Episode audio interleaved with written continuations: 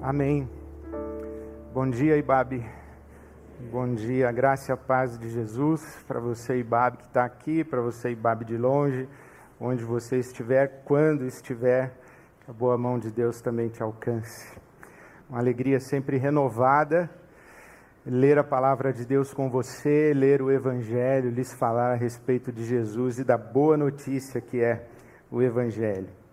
Eu continuo lendo, ou volto a ler, Mateus capítulo 16, o Evangelho segundo São Mateus, o capítulo 16, a partir do versículo 13, quando Jesus está lá pelas vilas e aldeias de Cesareia de Filipe, e ele pergunta quem dizem os homens ser o filho do homem? Em outras palavras, o que as pessoas estão dizendo a meu respeito? Quem as pessoas pensam, acreditam que eu sou? O que as pessoas sabem de mim? Quer saber Jesus. E então os discípulos fazem uma pesquisa de opinião e voltam dizendo que eles pensam que você é João Batista, que você é Elias ou Jeremias ou um dos profetas. E então Jesus diz: E vocês? Pergunta diretamente aos seus discípulos em Mateus 16, versículo 15: E vocês? Quem vocês dizem que eu sou? Quem vocês acham que eu sou? E Pedro, então, Mateus 16, 16, Simão Pedro declara: Tu és o Cristo, o Filho do Deus vivo. E então Jesus afirma: Deus te abençoe, Simão, filho de Jonas. Você é Simão, filho de Jonas. Você não retirou a resposta dos livros e nem citou algum mestre ou professor. O meu Pai no céu, o próprio Deus, revelou a você o segredo sobre quem eu sou de fato. Agora vou dizer quem você é de verdade. Você é Pedro, uma pedra, e sobre esta pedra vou edificar a minha igreja, uma igreja tão exuberante, tão cheia de energia, que nem as portas do inferno serão capazes de obstruir o seu avanço. Você é Pedro, você é Simão. Duas declarações de Jesus que são absolutamente distintas e ambas verdadeiras. Eu sei quem você é, eu sei que você é Simão, filho de Jonas, mas eu sei quem você é de verdade. Ou eu sei quem você é, ou melhor dizendo, eu sei quem você tem sido. Eu sei quem você tem sido até agora. Você tem sido Simão, filho de Jonas, na sua tradução, provavelmente, Simão Bar Jonas. Você tem sido Simão, filho de Jonas. Mas eu quero dizer que você, na verdade, é Pedro. Jesus muda o nome de Simão para Pedro. No Evangelho de João, capítulo 2, no primeiro encontro de Jesus com Pedro, Jesus já anuncia: você será chamado Cefas, ou será chamado Pedro, você será chamado Pedra. Simão, Simão é o filho de Jonas. Simão é um pescador. Simão é o homem do barco. Simão é um homem do povo. Simão é um homem que nós chamaríamos de comum. Simão é um homem não destacado. Simão é um homem não identificado e particularizado no meio de uma multidão. Simão é um homem da praia, como tantos homens da praia, como tantos homens num barco, como tantos homens que mexem com as redes. Simão é um pescador, é um galileu. Pedro não. Pedro é apóstolo. Pedro é referência Pedro é singular. Pedro é feito pela mão de Deus. Simão é construído historicamente. Simão nasce. Simão é gerado. Pedro é regenerado. Simão é o que nasce. Pedro é o que nasceu de novo. Simão é o que nasce da água. Pedro é o que nasceu da água e do Espírito. Simão é o que é. Pedro é o que vem a ser uma vez que recebe a revelação a respeito de ser Jesus, o Cristo, o Filho do Deus vivo. Simão é o que vem acontecendo naturalmente. Pedro é o que emerge propositadamente. Simão é um fenômeno natural. Pedro é uma experiência espiritual. Simão nasce do ventre de uma mulher. Pedro nasce no coração de Deus. Essa é uma metáfora do Evangelho. Quando Jesus se encontra com Nicodemos, ou Nicodemos procura Jesus à noite para uma conversa de intimidade privativa, Jesus diz a Nicodemos: ninguém pode participar do reino de Deus, ver o reino de Deus, experimentar o reino de Deus, se não nascer da água e do espírito. O que nasce da carne é carne, e o que nasce do espírito é espírito. Paulo escreve aos Coríntios na sua segunda carta, capítulo 5, versículo 17: Aquele que está em Cristo é nova criatura ou nova criação. Simão é filho de Adão, Pedro é filho de Deus. Simão é criação, Pedro é nova criação. Simão carrega a imagem de Adão, Pedro carrega o signo de Cristo. Essa é a mensagem do Evangelho. No encontro com Jesus Cristo existe um antes e um depois. A espiritualidade do Evangelho de Jesus Cristo é necessariamente uma espiritualidade de peregrinação. Todos nós, em Cristo Jesus, somos chamados a fazer uma travessia de Simão a Pedro. E essa travessia tem como marco essa revelação que recebemos a respeito de ser Jesus o Cristo, Filho do Deus vivo. E mais do que essa revelação de ser Jesus o Cristo, o Filho do Deus vivo, a nossa confissão de que Jesus Cristo não apenas é o Senhor, e o nome acima de todo nome, no céu, na terra, debaixo da terra, não somente neste século, como no vindouro, como disse o apóstolo Paulo em Efésios capítulo 1, mas ser o meu Senhor. Jesus Cristo é o meu Senhor.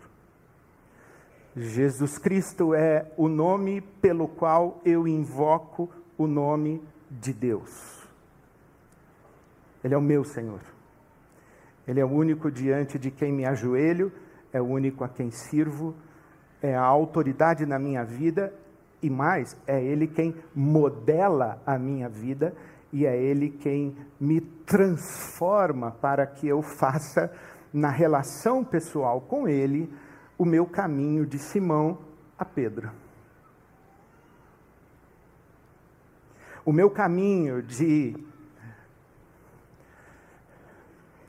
deixar para trás a minha humanidade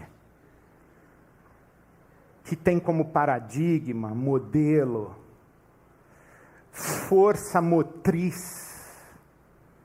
Adão para encontrar a minha humanidade, que tem como paradigma, modelo e poder de transformação o Cristo, Filho do Deus vivo. Todos nós somos chamados a fazer essa travessia, de Simão a Pedro. Tendo nascido da água, nós somos chamados por Jesus Cristo a nascer do Espírito. E o Espírito forma em nós este Cristo de tal maneira que, como disse o apóstolo Paulo, Jesus o Cristo seja o primogênito entre muitos irmãos. Porque todos nós somos chamados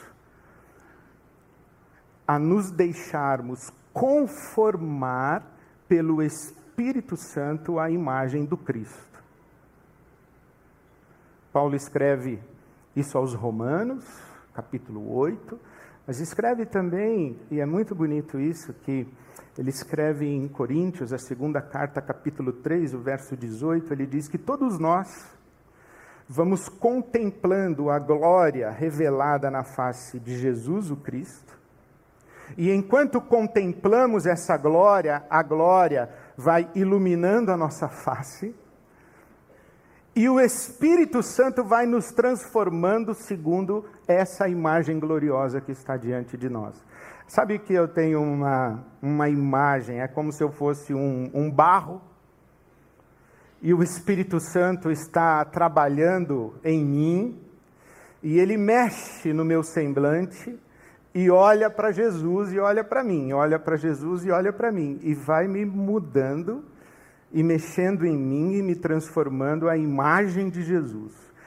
É como se o Espírito Santo dissesse: Ed, você não está muito parecido com Cristo, está muito parecido com Adão. Deixa eu mexer mais aí, deixa eu ir mais fundo em você. Sua maneira de pensar, a sua maneira de sentir as suas disposições de alma, os seus desejos e vontades, seus impulsos, suas reações, suas ambições, os seus sonhos, as suas prioridades. Deixa eu mexer aí. Deixa eu levar você a, a você se tornar a pessoa que Deus quer e pode fazer que você seja. O nosso encontro com Jesus não, não anula a nossa história, não anula a nossa bagagem genética, não anula as nossas feridas que foram feitas em nós na nossa infância, não anula os traumas que vivenciamos. O encontro com Jesus de imediato não faz isso. Porque Jesus sempre nos encontra na condição de Simão. E sempre nos convida a ser com Ele, para que Ele nos leve a Pedro. E eu fico observando como nós tratamos a nossa experiência religiosa e, e, me parece que algumas pessoas têm uma espiritualidade que eu chamaria de credal.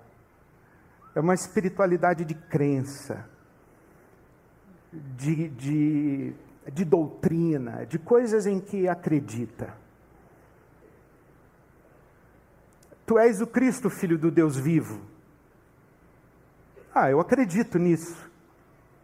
Mas eu continuo sendo Simão porque na hora de andar sobre as águas, eu vacilo e grito por socorro. E Jesus me estende a mão e diz: Homem de pequena fé. Eu acredito que Ele é o Cristo, mas o mar ainda me, me traga. Eu acredito que Ele é o Cristo, e eu estou disposto a dar a vida por ele. E quando isso se parece necessário, eu arranco a minha faca e ataco um soldado.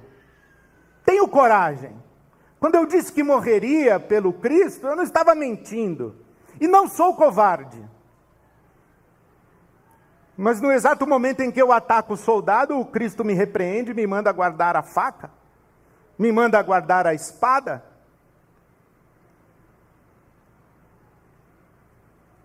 Eu continuo Simão. E ele continua sendo Cristo. Eu acredito que ele é o Cristo. Mas agora estou confuso e eu sigo de longe para ver onde isso vai dar. E enquanto estou confuso, eu nego que sou um dos de Cristo. Porque eu continuo sendo Simão. Mas eu continuo sendo um Simão, Simão, assim, porque quando eu digo para Jesus, eu vou morrer por você, eu estou botando fé em mim. Mas Jesus diz: Ah, você ainda nem se converteu. Quando você se converter, aí sim você vai poder abençoar os seus irmãos e cuidar deles. Por enquanto você está sendo peneirado pelo diabo. E eu estou orando por você para você não sucumbir. Mas eu tenho má notícia para você: até o galo cantar pela manhã, você me terá negado três vezes. Porque você sabe que eu sou o Cristo, mas você continua sendo Simão. E eu quero que você seja Pedro, não Simão. Aí você pensa que quando Jesus ressuscita e e Pedro encontra Jesus na praia e Jesus pergunta para ele: Tu me amas? Sim. Tu me amas? Sim. Tu me amas? Sim. Negou três vezes, afirmou o amor três vezes. Ah, agora se converteu. Pode ser que sim. Mas Paulo escreve em Gálatas capítulo 2 que Simão Pedro teve uma atitude condenável. Pensa isso, Paulo dizendo que o Pedro teve uma atitude condenável e Paulo repreendeu Pedro publicamente. Porque a nossa caminhada de Simão a Pedro é uma experiência que leva a vida toda. Não é um culto da fogueira, não é um culto de domingo, não é uma chamada ao altar. Porque se a nossa espiritualidade não é credal, de acreditar coisas a respeito de Jesus apenas, também ela não é ritual, ritualística. Ah, eu venho no culto, canto louvores e vou embora, mas a minha vida de segunda a sábado continua exatamente a mesma. Como se o culto fosse uma mandinga, um feitiço, sei lá. Dallas Willard, que é um dos meus pensadores prediletos, ele fala que tem o crente vampiro. Presta atenção. O crente vampiro, ele fala assim para Jesus: Só quero um pouco do seu sangue. Me dá uma lavada aí, que eu vou continuar sendo a mesma pessoa que eu sempre fui, vivendo do mesmo jeito que sempre vivi. Vou continuar cuidando da minha vida, não se meta comigo não, mas me dá uma lavada aí, a gente se vê no céu. Valeu. Essa abordagem é claro que não é aceitável. Porque o chamado de Jesus para nós não é um chamado para acreditarmos coisas a respeito dele, não é um chamado para participarmos de rituais em sua homenagem, e também não é um chamado para tomarmos um banho de sangue para nos garantir o céu depois da nossa morte. O chamado de Jesus para nós é um chamado para andarmos com Ele fazer o caminho de Jesus, do jeito de Jesus, na companhia de Jesus, para que enquanto fazemos isso, Ele faz de nós, as pessoas, a sua imagem e a sua semelhança, para que a beleza de Cristo se veja em nós. Ou a nossa experiência com Jesus nos coloca num caminho de transformação, e uma transformação que não é autotransformação, porque não é Simão quem se faz Pedro, é Jesus quem transforma Simão em Pedro. É Jesus quem transforma você. É a obra de Jesus na sua vida, numa relação viva com Ele. Ou nós fazemos um caminho de, de relação com Jesus para que Ele nos transforme, ou nós não estamos entendendo direito o que é o Evangelho de Jesus. Nós temos a religião do Cristo, mas não estamos vivendo o Evangelho de Jesus. Porque o Evangelho de Jesus é um caminho para que nós sejamos transformados da pessoa que naturalmente viemos a ser para a pessoa que, sob a autoridade de Jesus e a ministração do Espírito Santo, Deus quer fazer de nós. Eu queria, e hoje eu trouxe comigo, a Bíblia, a mensagem. E é a tradução parafraseada, não é uma tradução é uma paráfrase, é uma tradução com interpretação. Eugene Peterson, ele traduz, mas ele também explica enquanto traduz. Então é uma paráfrase. Mas é extremamente esclarecedora, rica em imagens. Eu, eu leio e, e sou muito abençoado lendo a tradução da Bíblia, a mensagem. E por ocasião dos batismos, e eu gostaria de semear, especialmente no coração de vocês, meus irmãos, minhas irmãs, adolescentes que descem as águas do batismo hoje, eu gostaria de semear esta palavra, com a qual eu encerro a nossa meditação dessa manhã. A todos nós a palavra de Deus fala, mas eu dedico esse instante final, especialmente a vocês que vão às águas do batismo nessa manhã. Diz o apóstolo Paulo: na disputa entre o pecado e a graça, a graça vence com facilidade. O que vamos fazer então? Continuar pecando para que Deus continue perdoando? Tecla SAP Seremos crentes vampiros? O que vamos fazer então? Continuar pecando para que Deus continue perdoando? É claro que não. Se já deixamos o país onde o pecado é soberano, como poderemos ainda viver na velha casa que tínhamos lá? Ou vocês não perceberam que abandonamos aquilo tudo para sempre? É o que acontece no batismo.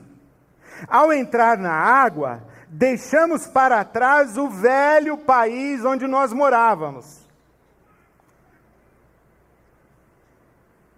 E quando saímos, quando saímos da água, entramos no novo país, o da graça, uma nova vida numa nova terra. É isso que o batismo nessa vida em Jesus significa. Quando somos mergulhados na água, é como o sepultamento de Jesus. Quando somos levantados da água, é como a ressurreição de Jesus.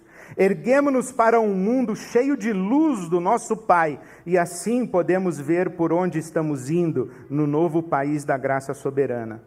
Mas claro que isso é impossível.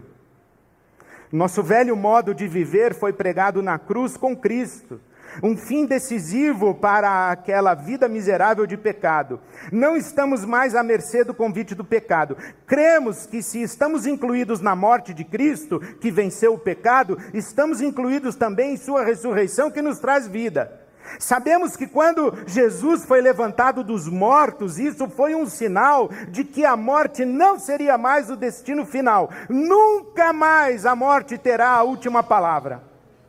Quando Jesus morreu, ele levou o pecado consigo. Agora vivo, ele traz Deus a nós. De agora em diante, devemos pensar assim: o pecado fala uma língua morta que não significa nada para nós. Deus fala a nossa língua materna. Deus fala a nossa língua materna e entendemos cada palavra. Vocês estão mortos para o pecado e vivos para Deus. Foi o que Jesus fez. Isso significa que vocês devem conduzir a vida de modo que não deem oportunidade ao pecado, não deem a ele nenhuma chance. Evitem até as mínimas coisas que estejam ligadas com o antigo modo de viver. Abracem de todo o coração e em tempo integral o modo de Deus agir. Lembrem-se de que vocês foram ressuscitados.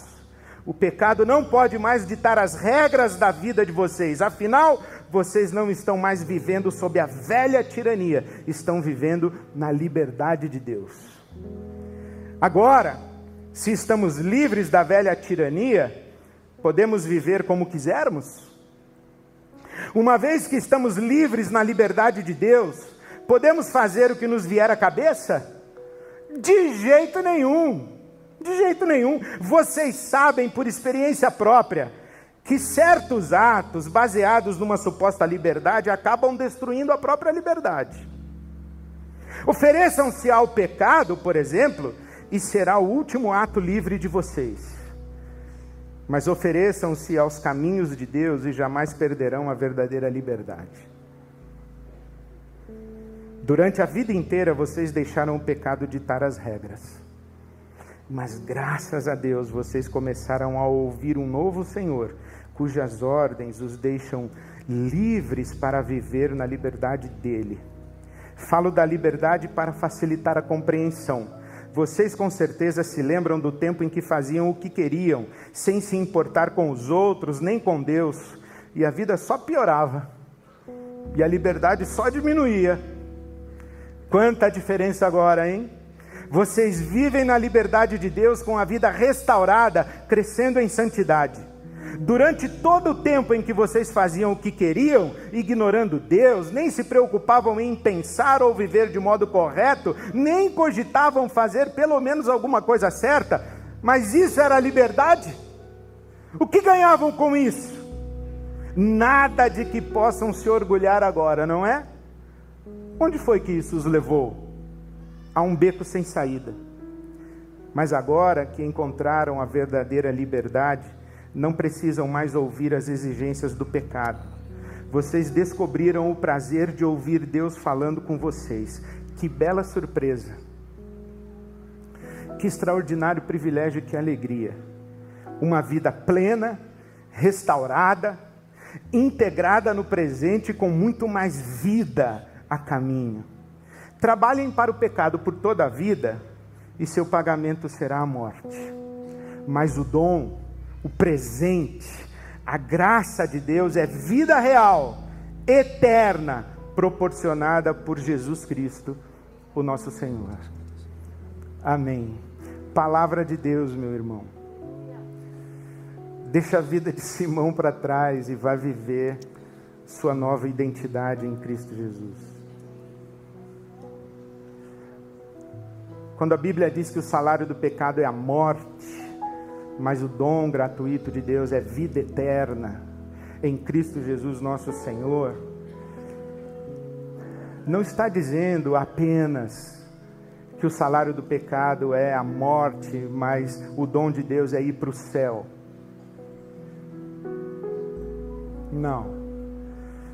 Está dizendo que viver longe de Deus é morte, mas a vida plena e aqui eu estou falando de cura, estou falando de saúde, saúde do corpo, saúde das emoções, saúde da mente, do entendimento, saúde nas relações. Estou falando de liberdade, de libertação. Estou falando de ser gente, de ser humano, a imagem de Jesus. Isso é vida eterna. Isso é a graça de Deus para nós. Ouça a palavra de Deus para você essa manhã, meu querido. Você que diz, Tu és o Cristo, Filho do Deus vivo. Diga também a Ele: Eu quero andar contigo. Eu quero ser submisso, submissa, aprendiz fazer o caminho do discipulado, andando contigo, para que sob tua autoridade o teu Espírito Santo me transforme, que eu faça a travessia de Simão a Pedro. Eu não sei qual é o seu novo nome, mas quem sabe uma boa pergunta que você pode fazer em suas orações é dizer a Deus isso. Deus mudou o nome de Jacó para Israel, de Abrão para Abraão, de Saulo para Paulo, de Simão para Pedro. Eu fico me perguntando, quando Deus revelou Jesus a mim, Deus mudou o nome Ed René para qual nome? E eu fico me perguntando se hoje eu sou mais o novo nome que eu recebi em Cristo Jesus,